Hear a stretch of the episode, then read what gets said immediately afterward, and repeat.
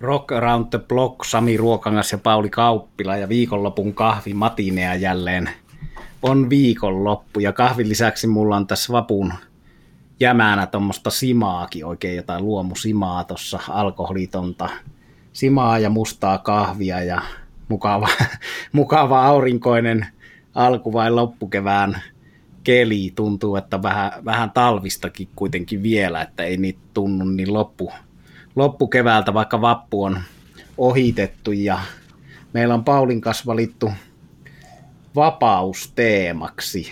Mitä se sana, Pauli, tuo mieleesi tänä viikonloppuna? No kyllä se tässä aamukahvin aikana ja, ja tässä hieno aamu ympärillä, niin tietysti tuo sen, että on se hienoa, että meillä olisi takaisin se ihan tavallisen elämän vapaus, mistä nyt on jouduttu aika vahvasti luopumaan ja oli tietysti meilläkin ajatuksena, että siitä on hyvä puhua muutaman biisin kautta neljä biisiä vapaudesta ja kovasti kaikki tietysti odotamme, että asiat palaisi ennalleen, mutta ei ne taida ihan nopeasti sellaiseksi mennä, niin täytyy tukeutua musiikkiin. Osa näistä varmaan näistä käytännöistä jää voimaan, että tämä on se jo kyllästymiseen astikin kelattu uusi normaali tavallaan tulee tästä sitten, että tehdään varmaan jatkossakin näitä podcasteja etänä, vaikka sitten tietysti se aika mukava kahvilan kalina ja kilinä ja ihmisten puheen sorina, mitä meillä oli tuossa alkuvuodesta näissä äänimaailmana, niin olisi ehkä kuitenkin kiva olla sitten välillä, mutta, mutta joo, osa näistä on ihan käyttökelpoisia tapoja kyllä, mutta kyllä aika lailla tuntuu siltä, että on jo ollut riittävästi yksin kotona, että mulla ainakin on aika kova kaipuu kyllä keikoille ja ihmisten pariin ja tämmöisiin face-to-face kohtaamisiin ja siihen entiseen aikaa aika kovasti kyllä ikävöin. Kyllä, ja varsinkin noin keikat on yksi asia, että kyllä tässä niin hyvin tajuaa sen, että miten merkittäviä ne on itsellekin ollut ja miten mukava se on päästä edes keskivertokeikalle, kunhan siellä on muita ihmisiä ja musiikinharrastajia. Että samaa mieltä, että vaikka olisi minkälainen pino vinyleitä ja musiikkia striimaisi, niin kyllä tässä kotona on, on riittävästi saanut istua. Mutta lähdetäänkö eteenpäin tämän vapausteeman kanssa? Ilmeisesti kovin mielikuvituksettomana ihmisenä niin valitsin kappaleen nimeltä Freedom, joka on Jimi Hendrixin Freedom tässä tapauksessa. Ja rakas vanha biisi. Mä oon aina tulkinut tämän biisin sellaiseksi henkilökohtaisen vapauden julistukseksi, mutta tarkemmin kun tuota selvittelin, niin sitten ehkä ihan täysin selvä on toi biisin teksti. Tuntuu, että siinä on niin kuin montakin eri juttua. Toi Freedomhan on siltä Cry of Love-albumilta, joka julkaistiin Hendrixin kuoleman jälkeen, mutta tämä itse biisi on niitä harvoja, käsittääkseni harvoja siitä, jotka oli aika pitkälle jo työstetty. Että sitä ei tarvinnut sitten Hendrixin kuoleman jälkeen hirveästi enää jälkituottaa. Ja voidaan luottaa, että siinä on Hendrixin näkemys myös aika pitkälle, että miten hän halusi sen tehdä. Siinä biisissä kerrotaan tosiaan useista asioista, mutta siinä on viittaus myös tuohon suhteeseen. Hendrix oli tämmöinen tyttöystävä, tai varmaankin yksi monista kuin Devon Wilson, jolla oli, oli paha huumeongelma, ja niin kuin tiedetään, niin pahahan se oli Hendrixilläkin. Ja siihen, siinä biisissä on viittauksia myös tällaisiin, tai tähän suhteeseen. Oliko tämä Sami sulle kuinka tuttu biisi? On se tuttu biisi, mutta toi tarina ei ole kyllä sinällään tuttu, että en ole kauheasti miettinyt tota, mitä, mitä siinä, siinä sanotaan noissa no. sanotuksissa, että Henriksin on Metal Little Wing biisiä ehkä tota, enemmän siellä pohdiskellut sitä Henriksin sanotusta, mutta enemmän niissä vähän muus, muissa asioissa painopiste Henriksin musassa. Ja hänellä on tietysti se Stone Free, tämmöinen täydellistä vapautta tarkoittava hyvä käsite, mikä tuli mulla tällä viikolla vastaan, kun mä kuuntelin yhtä suosikkibändiä, niin englantilainen Orange Goblin, joka on tuommoista stoner heviä ja yksi mun kaikkien aikojen suosikkibändeistä, niin niillä on kanssa se Stone Free, siellä semmoinen Sabbath Hex biisi, jossa lauletaan, että olen I'm Stone Free, niin Se on tota tämmöinen vähän näihin, näihin 70-luvun osin huumekuvioihin liittyvä, niin kuin mainitsit tuossa, mutta hyvä, hyvä termi kyllä sinällään, ja sitähän Henriks tosiaan viljeli. Ja sitten oli semmoinen festari Englannissa kuin Stone, Stone Free festari muutaman kerran tuolla Lontoossa. Mutta joo, tuttu biisi kyllä. Siinä on, jos puhutaan muusta kuin tekstistä, niin se on mun tosi vangitseva se alun riffi, joka lähtee kitaralla ja ainakin mä kuvittelen, että kuvittelen tunnistavani siitä välittömästi ää, tämmöisen Strato ja Marshall-vahvistimen kautta vedetyn soundin. Mutta jos puhutaan vapaudesta edelleen, niin, niin mun mielestä tämä Hendrixin ura on siinä mielessä mielenkiintoinen, että ei, ei hän kyllä itse ollut kovin vapaa siinä menestyksen keskellä. Että se on aika ikävääkin, kun ajattelee sitä lahjakkuutta, mikä Hendrixillä oli. Että, että tosiasia on, että tietysti tämä äsken mainittu ja keskusteltu huume- ja alkoholiongelma ää, vei sitä, ainakin se vei energiaa ja tuommoisessa tilanteessa helposti addiktio ajaa siihen, että, että sitten asioita suunnitellaan, mutta niitä ei saada valmiiksi. Ja esimerkiksi Hendrixin aika kallilla ää, rakennuttama Electric Ladyland Studio oli tota, aika vajalla käytöllä siis hänellä itsellään myöhemmin ja siellä on tehty, tehty kyllä niin kuin, tai jos ajatellaan sitä potentiaalia, mikä siihen studioon liittyy, niin Hendrix ei ehkä ehtinyt käyttämään sitä niin paljon kuin halunnut. Mä oon lukenut jostakin hänen liittyvistä teksteistä, että myöskin nämä viimeiset kiertueet oli sellaisia, missä hän harmitteli, että ei ehtinyt olla siellä. Ja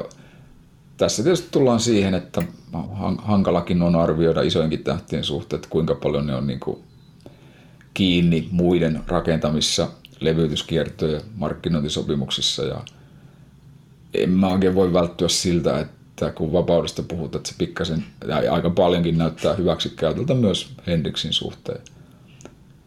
Ja tämä Band of Gypsies, missä soitti basisti Billy Cox ja rumpali Buddy Milesin, näiltähän on säilynyt tämä Fillmore Eastin keikasta vuoden 70 alusta tämmöinen live-albumi, joka on muuten, se on ainoa virallinen Hendrix live-levy, ja Hendrix oli itsestä tuottamassa. Niin siitähän Band of Gypsistä olisi voinut tulla ihan mitä tahansa, mutta tämmöinen todella, on vaikea sitten näin maalikkona arvioida ne tarinoiden todenperäisyyttä, mutta tällaista tarinaa on siteerattu monessakin paikassa, että tämä Hendrixin manageri Michael Jeffrey olisi antanut Hendrixille tahallaan LSDtä ennen kuin bändi soitti tuolla Madison Square Gardenissa. Taisi olla Band of Gypsiesin kolmas keikka ja, ja tota, no, sitten lopputulos oli se, että se meni aivan täydelliseksi sekoiluksi koko keikka ja että vaikuttimena olisi ollut tämä, että Jeffrey halusi ton Jimi Hendrix Experiencein palauttaa henkiin, koska se tuotti hitosti fiffeä. Eh, totuutta nyt ei on vaikea mennä sanomaan, mutta, mutta Hendrix tietysti mun mielestä oli maineensa vanki ja siihen aikaan ehkä artistit huonommin osasi niin kuin huolehtia asioistaan, että joskus pitäisi näistäkin asioista sopivan musiikin parissa keskustella enemmän, mutta esimerkiksi Jimmy Page, Led Zeppelinin kitaristi, niin ilmeisestikin on tämän oman, oman tota, sessiomuusikko taustansa takia osannut turvata oikeudet aikaisessa määrin. Ja ilmeisesti hänellä on niin kuin hyvin noin Led Zeppelinin oikeudet, että siinä on taas päinvastainen esimerkki. Niin, Hendrix oli nuori mies vielä kuollessaan, 27-vuotias ja haki sekä henkilökohtaista että taiteellista vapautta tietysti vielä siinä ja oli näitä merkkejä ja asioita, joista ihmiset tulkitsi, että kuinka hän olisi ehkä sitten tehnyt Miles Davisin kanssa ja Jill Evansin kanssa musiikkia ja jatsin suuntaan vienyt sitä, mutta se on kaikki tietysti arvailua, mutta toi on jännä, miten tuohon, kun siinä oli toi Band of Gypsies kokoonpano, joka oli niin kuin liitty tavallaan tuohon Black Power mustien kansalaisoikeusliikkeeseen ja vapaustaisteluun meidän päivä, päivän teemaan liittyen, niin siitähän on aika villeä tuommoisia salaliittoteorioita siitä, että kuinka Hendrix olisi sitten tapettu Yhdysvaltain CIAan tai tämmöisen valtion toimesta murhattu sitten, että muun muassa toi Scorpionsissa soittanut mun suuresti arvostama Uljon Roth-kitaristi, joka sitten tunsi hyvin ja asuikin pitkään tämän Monika Danneman, semmoinen taiteilijatar, joka oli myös Henriksin tyttöystävä ollut siinä ja läheinen Henriksille, niin he usko tämä Danneman ja Ulion Rot, että tähän liittyy jotain, jotain hämärää tähän Henriksin kuolemaan, mutta näitä emme, emme voi tietää, mutta siihen liittyy kaikenlaista spekulaatiota. Ja kyllähän se tietysti totta oli, että hän oli niin kuin vaikutusvaltainen hahmo siellä mustien yhteisössä Yhdysvalloissa. Joo, ja sitten mäkin olen lukenut siitä, että oli niinku tavallaan, että olisi jopa ollut hänelle paineita muodostaa tämä Band of Gypsies, että, että niinku mustan yhteisön puolella ja just niinku poliittisesti koettiin, että hänen pitäisi käyttää tuota asemansa hyväkseen, mutta sitä emme tiedä ja tietysti valitettavasti taitaa kuitenkin olla niin, että, että sen Hendriksin nuorena menehtyminen johtui enemmän tästä, tästä tuota kemiasta, kemiallisista aineista kuin, kuin salaliitosta, mutta ihan, ihan selvä on se, että hän oli vaikutusvaltainen ja oli esikuva aivan uudella tavalla USAssa parhaassa vaiheessa. Kyllä. Puhutaan lisää Henriksistä tulevissa podcasteissa. Se on hyvä, kiinnostava aihe, josta tulee paljon hyviä juttuja ja tarinoita ja tosiaan myös iloisempia ja mieltä ylentävämpiä tarinoita kuin toi hänen kuolema. Hänen kuolemastaan muuten hieno biisi tuolla Scorpionsilla tuolta Ulion Rotin ajalta, eli se on Will Burn the Sky, taivaan palaamisesta kertova. Se on sanotus, sen on tehnyt lauleja Klaus Mainen kanssa tämä, just tämä kyseinen Monika Danneman, tämä taiteilija, joka oli Henriksille läheinen, on tehnyt sitten läheisen ystävänsä kuolemasta biisin, ja siinä tietysti toi Ulion Rotin kitara on tosi Henriks-vaikutteista, että hän oli, on yksi kitaristi Frank Marinon rinnalla, joka niin kuin, otti tarkoituksella tehtäväkseen niin kuin Henriksin perinteen jatkamisen ja sen niin kuin, tietyllä tavalla ylistämisen, että kuinka hieno Henriks oli, että siltä pohjalta voi tehdä sitten itsekin hyvää musiikkia, mutta palataan sekä Frank Marino että Ulion Rottiin myöhemmin. Mulla oli nyt tähän valittu sille ihan intuitiopohjalta, että mikä biisi mulle tuli ekana mieleen, kun sä ehdotit, että vapausaihe. Ihan ensimmäinen, mikä mulle tuli mieleen, oli Rainbow Difficult to Cure-levyltä. Ja mä muistelin siinä, kun se tuli mieleen, että sehän on 40 vuotta vanha levy, mutta se oli virheajattelu, eli se on 81 maaliskuussa ilmestynyt, eli ei ihan 40 vuotta. Mutta itselle ollut rakas levy jo tuosta 80-luvulta lähtien ja silleen tuommoinen siirtymäajan levy, että siinä oli ollut tosiaan Rainbowssa Ritchie Blackmoren vetämässä bändissä toi Ronnie James Dio siellä laulanut ja se oli hyvin tämmöistä velhoja ja tarumaailmaa, tuommoista vähän tolkkienilaista mystistä tarumaailmaa ne sanotukset. Ja sitten Dion jälkeen tuli Graham Ponet laulo yhden levyn Down to Earthin, jossa tuli jo pykälää kaupallisempi tyyli verrattuna tuohon Dion aikaiseen Rainbowhun. Ja sitten tämä Graham Ponetin jälkeen, kun lauleeksi tuli Joelin Turner, niin tuli vielä kaupallisempaa ja tollasta, joka sitten karkotti osan tota bändin faneista, mutta mulle tämä itselle yhtä lailla mieluinen ollut tämä kokoonpano, jossa oli siis kaksi amerikkalaista ja kolme brittiä, eli Joulun Turner laulo, rummuissa Bobby Rondinelli, joka oli myös tässä vaiheessa uusi jäsen, se tuli Cosi Powellin tilalle, sitten Ritsi Blackmore ja Roger Glover, eli kaksi herraa Deep Purple bändistä, ja koskettimissa Don Eeri, joka tietysti myöskin nykyään on Roger Gloverin tavoin Deep Purplen jäsen, mutta tota, mulla on ollut ilo ja kunnia päästä näitä suurta osaa Rainbowssa aikanaan soittaneista muusikoistani jututtamaan ja esimerkiksi Don Eerin kanssa on monta kertaa jutellut ja meillä oli jossain vaiheessa aika tiivistä sähköpostin vaihtoa, semmoinen jatkuva haastattelu tavallaan käynnissä. Hän kertoi mulle hyviä juttuja. Mä en tiedä, mistä hän sitten innostui tota mun kanssa mun kanssa pitämään yhteyttä, mutta kuitenkin on kuullut sieltä, että hän, hän piti tätä vaihetta sitten toi Don Eri, että kutsun nimellä Transatlantic Eli viittaa siihen, että oli osa amerikkalaisia osa brittejä ja se oli käynyt vähän rasittavaksi sitten se homma siltä osin. Ja tämä Freedom Fighter, tämä biisi, jonka valitsin, niin ei ole mikään hitti, eikä se ole tämän albumin paras biisi missään nimessä. Se on vähän tommonen nykyperspektiivistä kökkö, tommonen melodista hard rockia oleva biisi, mutta minusta on hyvä ajankuva siinä mielessä, että siinä on toi eurohevi, tavallaan tämmöinen eurooppalainen hard rock, se Dio-tyyli kohtaa tämmöisen amerikkalaisen kaupallisemman tyylin.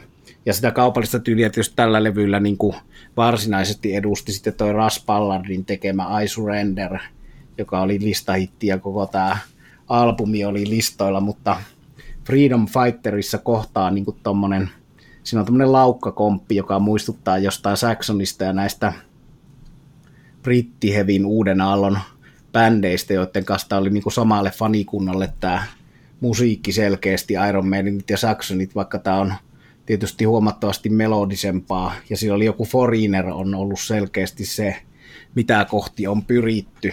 Ja näistä haastatteluista, mitä mäkin olen sitten näiden Rainbow Herrojen kanssa tehnyt, niin siellä Roger Clover kertoi jossain vaiheessa, että siinä 80-luvun alussa ja 70-80-luvun taitteessa niin se kiertueella oleminen ja bändin kasassa pitäminen maksoi niin kuin noin 50 000 dollaria viikossa ihan ilman mitään, mitään mm. lisäkuluja, että se oli se pohja, että oli, oli, sikäli oli niin kovat taloudelliset paineet saada tota hittejä ja myydä levyjä, että ne tuli, tuli ihan käytännössä siinä painetta sitten tehdä rahaa myös, että pystyy kiertelemään.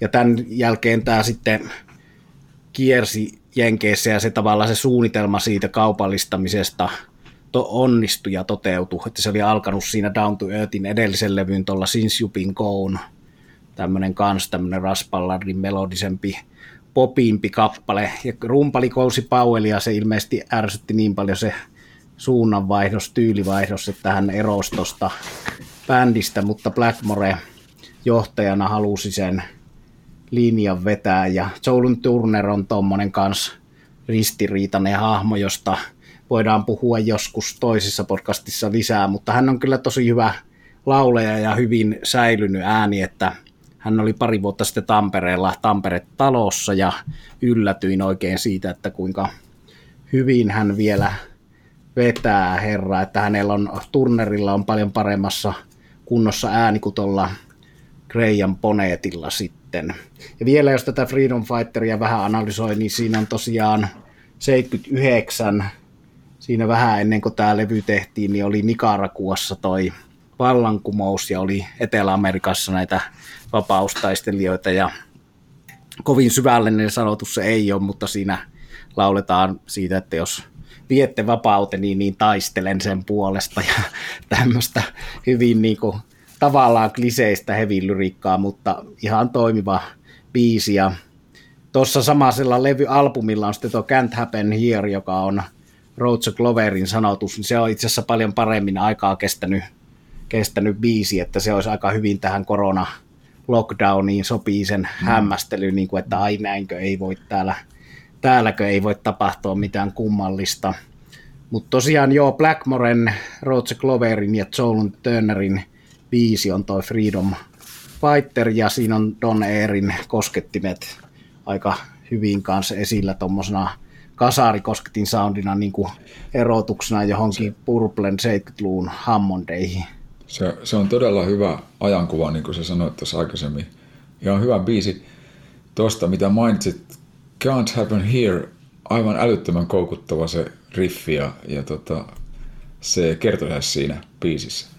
On, se on hieno. Ja ei tossa, niin kuin, että jos tuo Freedom Fighter edustaa niin kuin, vai siksikin, siltikin, vaikka mä sen meidän kahvimatinea valitsin, niin tämän levyn huonointa, heikointa materiaalia tietyllä tavalla, niin tuossa ei ole yhtään huonoa biisiä tuossa koko levyllä, että ne on kaikki ihan hyvi, hyvää kyllä tota, kompromissia tuommoisen rankemman hard rockin ja sitten kaupallisuuden – kaupallisuuden välillä, että se on, se on hyvä levy. Ja Blackmore tietysti soittelee tuolla hänelle ominaisella, että tossakin on tuommoinen lyhyt, mutta hyvä soolo tuossa tuossa biisissä.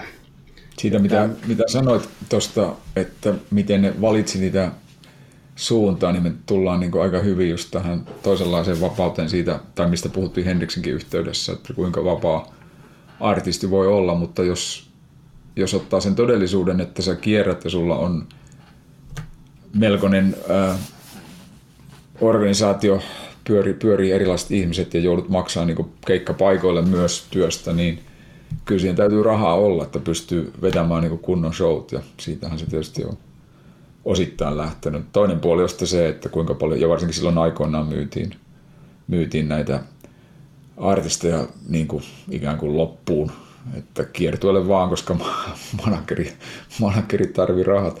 Vielä pakko sanoa tuosta, että eikö toi rollareiden Undercover of the Night hän liittyy myös tuohon Nicaraguan tapahtumiin, mikäli mä oikein muistan. Kyllä, samoilta ajoilta. Ja sekin on silleen jännä tuossa rollareiden seksihuumori lyriikoiden keskellä, niin siinä on mun mielestä ihan toimivalla tavalla otettu niin kuin ajankohtaisiin asioihin kantaa. Sama, samaan osastoon menee kyllä tämä Rainbow, että näillä on aika tota, tommosia niin kuin ala-arvoisia ja alatyylisiäkin all night long tyyppisiä sanotuksia. Mutta tota, ja se vielä piti sanoa tuosta, että Roger Glover, siis toi Purple basisti ja tällöinen Rainbown basisti ja sanottaja ja tuottaja, niin tuotti itse ton levyn.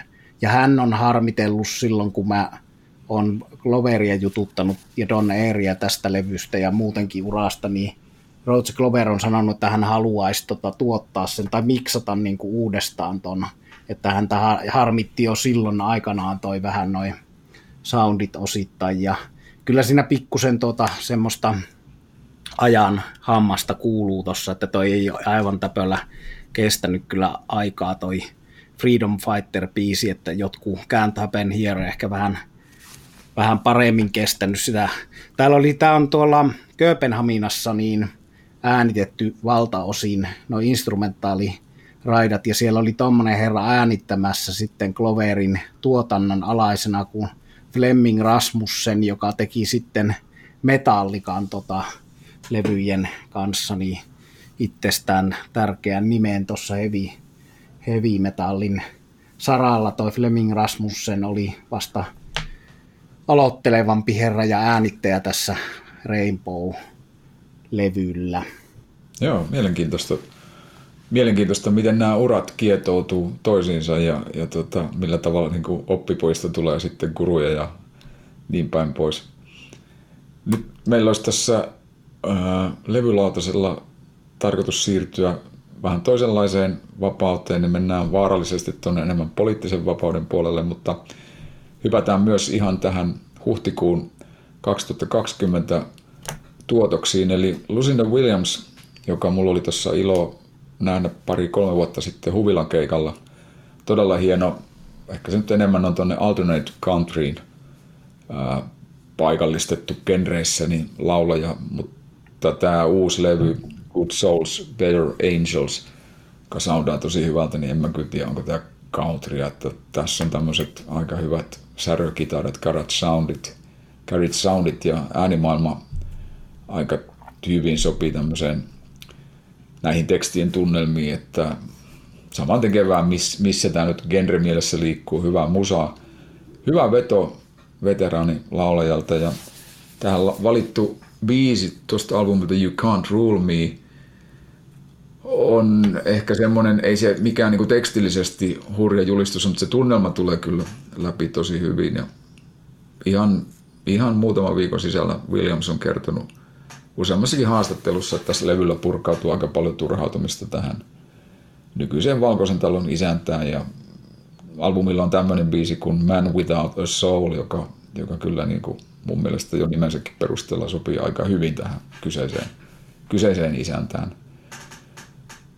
Mutta siitä tuli sitten mieleeni, että jos nyt ei kauhean syvälle mennä USA-politiikkaan, kun, kun emme nyt kuitenkaan siellä asu, vaikka, vaikka tuota uutisilta ei voikaan välttyä päivittäin, niin, niin tota, you can't rule me asenteenakin, että miten me suomalaiset ollaan niin kuin sovittu, so, sopeuduttu näihin rajoituksiin ja niin kuin puhuttiin, että kovasti niiden purkamista odotellaan.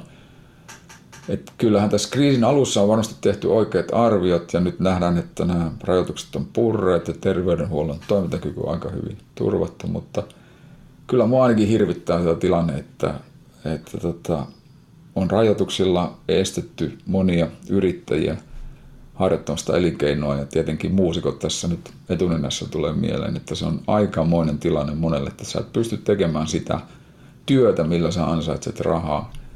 Ja on tietysti tullut nyt erilaisia live-konsepteja nettiin ja, ja se on hyvä, että on erilaista pöhinää, mutta kyllä se aika hurja tilanne on ja siihen nähen mä ajattelisin ja vedän tämmöisen aasin sillan tästä biisistä – et suomalaiset on kyllä aika niin kuin sopeutuvia ja, ja tuota, ehkä voisin sanoa hiukan viranomaisuskovaisia.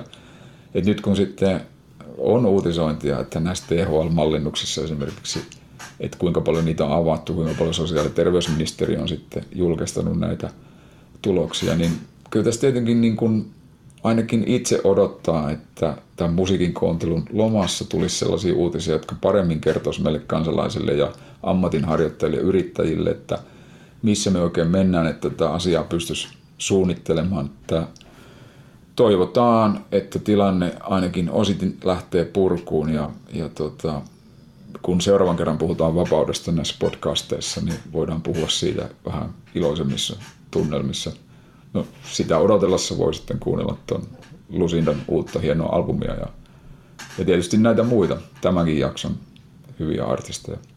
Kaiken allekirjoitan kyllä mitä sanoit, että ei oikein hyvältä näytä ja tuttujen firmoja on mennyt tässä konkurssiin ja kaikenlaista ikävää tapahtunut ja vielä näköpiirissä, että tapahtuu tai on vaarassa tapahtua toi levy oli myös Kakkurijuhalla esillä.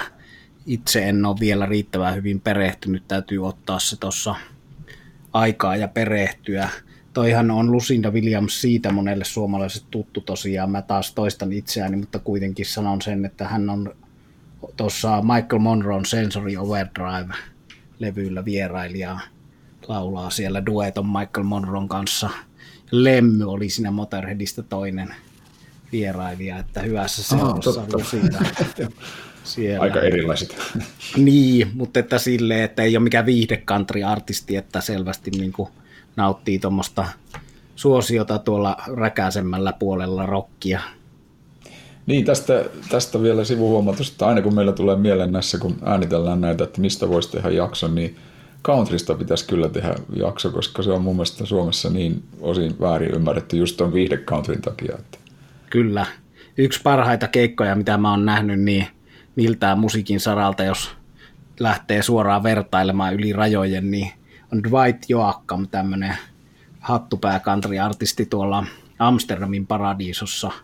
Se oli ihan super hyvä, että tietysti hän teki silleen crossoveria siellä, kun oltiin Amsterdamin tämmöisessä rokkipyhätössä kirjaimellisesti, kun se on entinen kirkko se Paradiso, nimikin viittaa paratiisiin, mutta hän tota, Dwight Joachim esitti näitä, esimerkiksi Cheap Trickin I Want You to Want Me ja Queenin Crazy Little Thing Called Love, eli tämmöisiä rockibiisejä, mutta ihan niin kuin mandoliini, viulu, country versioina. Että, ja sitten Elviksen tuosta Suspicious Mindista, hänellä on upea versio, että se on jostain elokuva soundtrackista, mutta Dwight Joakkami ja Country muutenkin pitää tosiaan palata, se on hyvä, hyvä idea.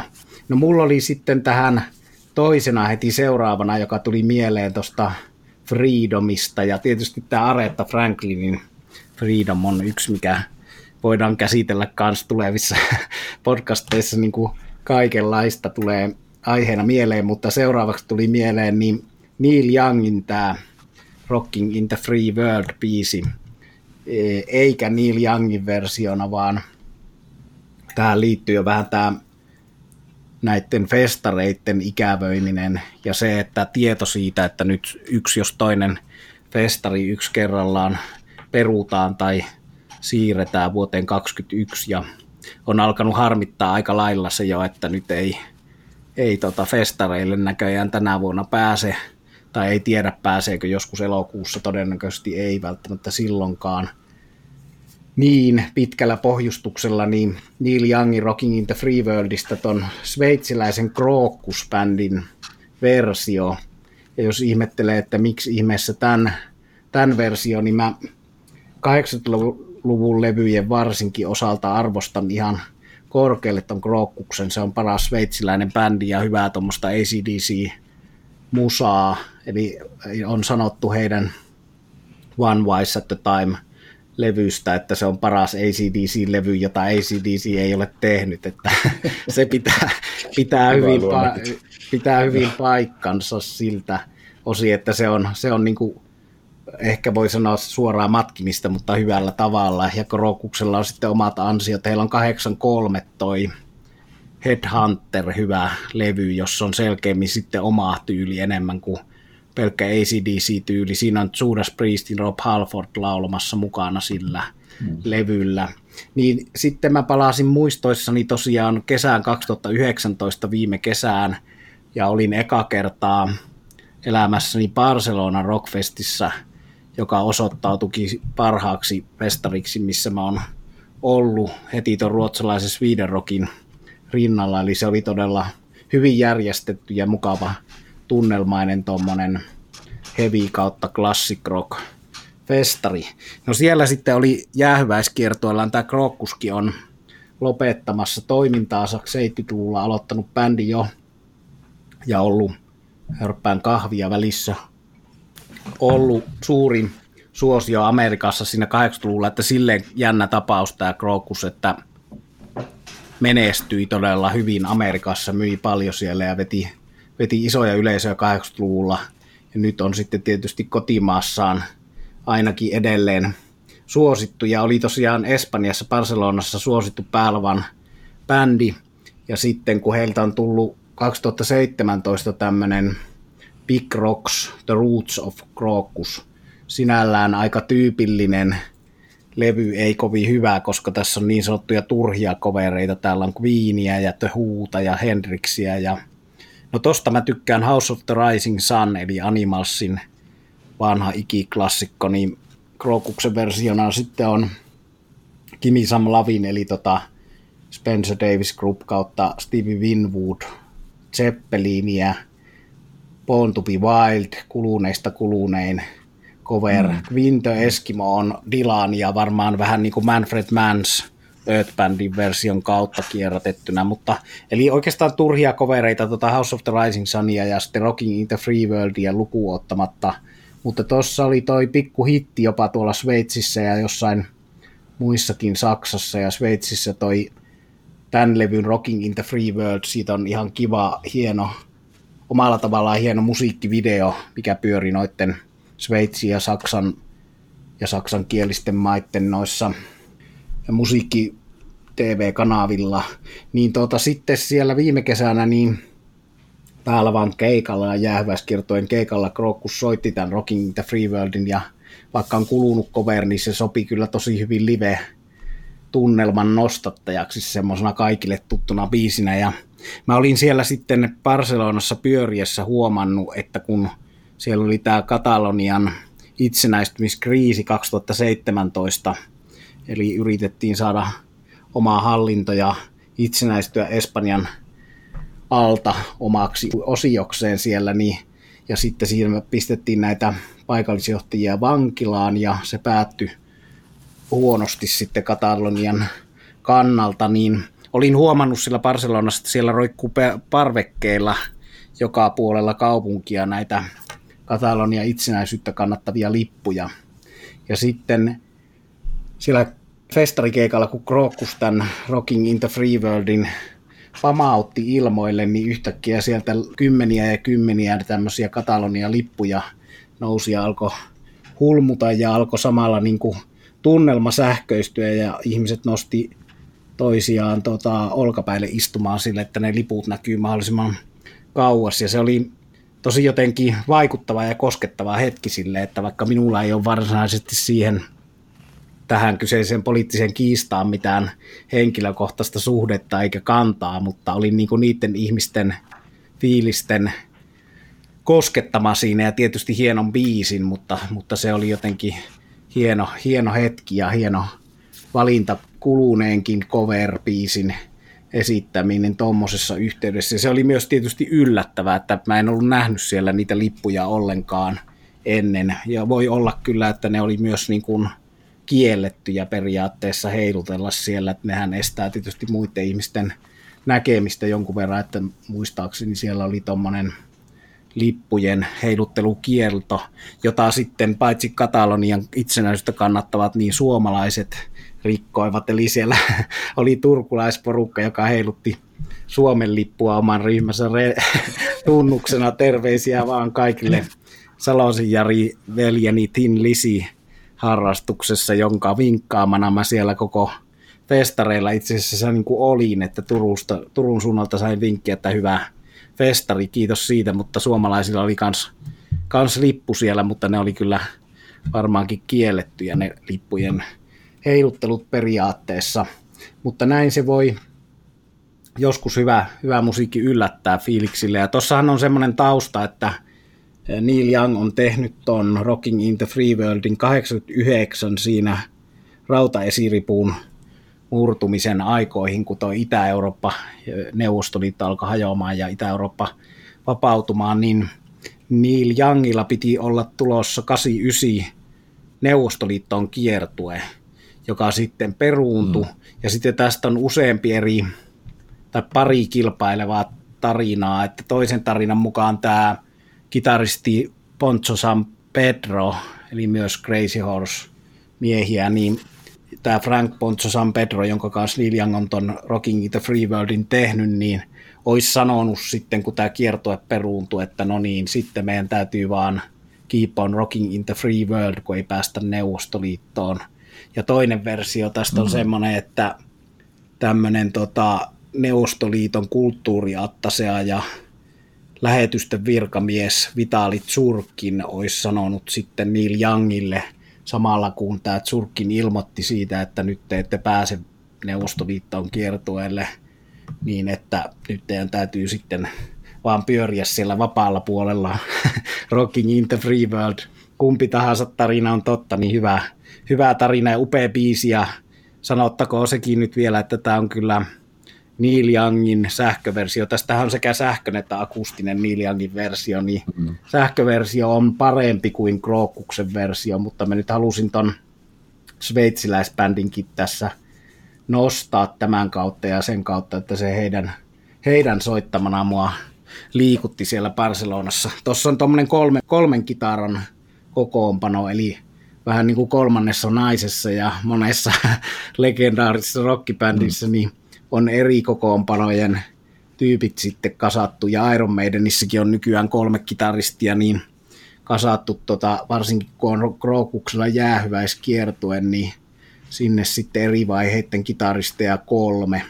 Ja siinä on tässä Krokuksen tapauksessa ollut semmoistakin, että kun on herroille jo ikää, niin sitten on välillä osalla kiertueesta – ollut mukana vain kaksi kitaristia, että yksi voi jäädä sitten huilailemaan, kun onko kolme kitaristia, mutta tuolla Barcelonassa, Barcelonassa tuli kolmen kitaran voimalla rockia sieltä. Ja tosiaan noin parhaat Krokuksen levyt One Wise at the Time ja Headhunter kannattaa tsekata, jos tuommoinen ACDC-tyyppinen musiikki yhtään kiinnostaa tästä täytyy sanoa, että mulle ihan tuntematon bändi, varmaan monelle muullekin, mutta aika hyvä veto, että, että nostit sen tähän. Barcelonassa mä olin jokunen vuosi sitten, ennen, oli näitä, ennen näitä 2017 tapahtumia, siellä oli, siellä oli todella yllättävän vahva se, se tota itsenäistymisliike ja se tuli esiin monessa paikassa. Mä voin kuvitella, että tämä on ollut, noin kuin kuvasit, niin todella vaikuttava, vaikuttava keikka ja vaikuttava esitys siinä – siinä tilanteessa. Joo.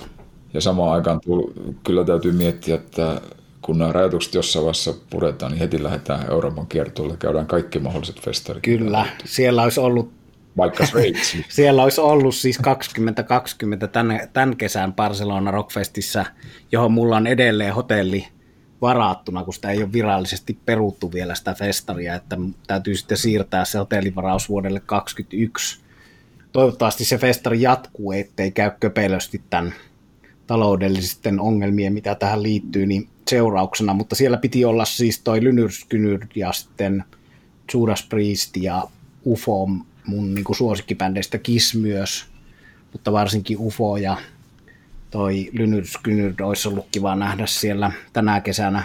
Mutta vielä tuosta Krookuksesta täytyy sanoa se, kun mä kehuin sitä Sweden Rockia ton Barcelona Rockfestin rinnalla niin kuin hyvänä festarina, jossa mä oon käynyt yli 20 kertaa, niin ja sinne kiitoksia kaikille kavereille, kenen kanssa on siellä saanut olla eri vuosina eri maalaisia tyyppejä. Ja sen oikeastaan Sweden Rock Festaria on kiittäminen tai syyttäminen siitä, että mä jotain krookkusta edes kuuntelen ja seuraan, että mä olin kyllä sen bändin 80-luvulla huomasin tuommoisena yhtenä heavy kuriositeettina ja vähän kuuntelinkin, mutta sitten kun aloin käymään 2002 vuodesta alkaen tuolla Sweden Rockissa.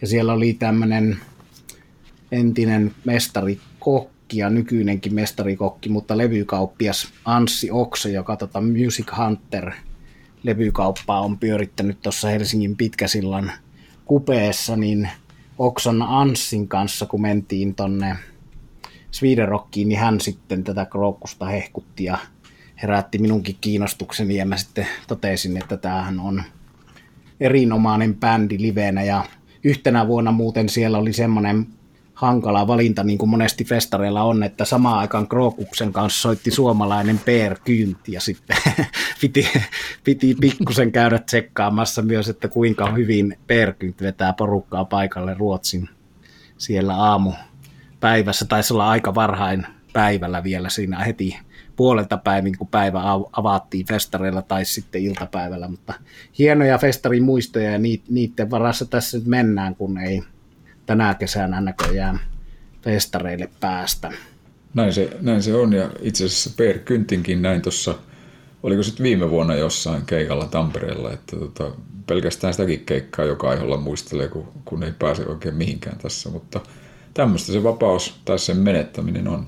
Semmoinen vielä yksi tähän linkki ja nippelitieto, kun sanoit tuosta, että nämä nivoutuu yhteen nämä urat, että oli Fleming Rasmussen, toi Metallikan tuottaja oli ollut tuota äänittämässä tuota Rainbown Difficult to Curryä, niin tässä oli semmoinen yhteys vielä sitten näillä bändeillä Krookuksella ja Rainbowlla, että kun Rainbow kiersi tämän samaisen Difficult to Cure-levyn jälkeen 81 Yhdysvalloissa, niin siellä oli lämpärinä tämä samainen Krookus. Että se tuli, tuli tuossa, kun kattelin netistä näitä biisin tekijöitä, niin tuli vastaan tieto siitä, että näillä on ollut hyviä paketteja. Siellä oli ollut siis Pat Ravers, kitaristi, josta tykkään kovasti kanadalainen. Pat Ravers välillä pääesiintyjä ja välillä Rainbow-lämpärinä, että ne on jännästi myös silloin 80-luvulla niin vaihtanut sitten eri maissa, tai, tai siis tietysti Yhdysvallat versus Kanada, että jos Pat Travers on Kanadasta, niin se on ollut siellä pääesiintyjä, mm. ja sitten taas jossain osissa Yhdysvalta ja Rainbow oli pääesiintyjä että ne on saattanut vaihtaa sitä niin kuin samalla kiertueella, että kumpi soittaa viimeisenä. Ja Krokus oli siis menestynyt Yhdysvalloissa? Kyllä, se on ollut siellä nimenomaan näitä tavallaan tukkahevi os- osasto niin. on mennyt niin. sitten siinä, kun kaikki tämmöiset tiukkahousuiset, isotukkaiset miehet siellä menestyivät, niin. mutta, mutta on niin kuin omaleimainen ja kuitenkin muutakin kuin tuommoinen ACDC-kopio. Joo, täytyypä tsekata sekin. Maailmassa on niin paljon kuulematonta musiikkia, että tämä aika riittää, mutta ehkä sitä nyt on vähän paremmin. Jännä juttu sikäli, että yleensä noin juuri ton tyyppiset bändit, jotka ei menestynyt, niin saat, tästähän tuli tämä termi, että Big in Japan. Mm. Eli, eli tuota, saatiin niitä kiertoita kyllä, mutta näinkin, näinkin päin voi mennä. Ja sitten tämä tietysti tämä kukkiin viittaava nimi niin on herättänyt hilpeyttä välillä. Tietysti koko Krookkus ja sen edustama genre hard rock on – asia, mihin kannattaa huumorilla ja pilke silmäkulmassa suhtautua, mutta oli yhtenä vuonna Sweden Rockissa oli sillä tavalla, että siellä esiintyi sekä krookus että kaktus, että sitten porcupine tree, oli vielä kolmas tämmöinen kasvisniminen. Ja sitten on näitä Venom ja Demon ja Satan ja tämmöisiä tota, muita useamman hyvän bändin nimen. Siinä voisi saanut vielä jonkun Vegetarian Rockers, niin se on ollut ihan täyttä. Joo, kaktukseenkin pitää näissä podcasteissa palata. Se on huikea hieno esihevibändi kyllä se. Siinä oli Carmine Apis rummuissa, mutta ennen kuin tämä menee ihan jaaritteluksi ja menee ihan mihin sattuu ulottuvuuksiin tästä vapauden teemasta vapauteen liihottelevilla ajatuksen siivillä, niin meidän aika varmaan pistää tältä viikonlopulta vähitellen pillit pussiin ja kiitellä kuuntelusta ja lähteä ottaa lisää tuota luomusimaa kuppiin. Joo, kiitoksia ja miettimään sitä, että kyllä se vapaus vielä jonain päivänä koittaa ja, ja ensi viikolla lisää asiaa. Kiitos. Hyvää viikonloppua. Tämä oli Rock Around the Block ja viikonlopun kahvimatinea.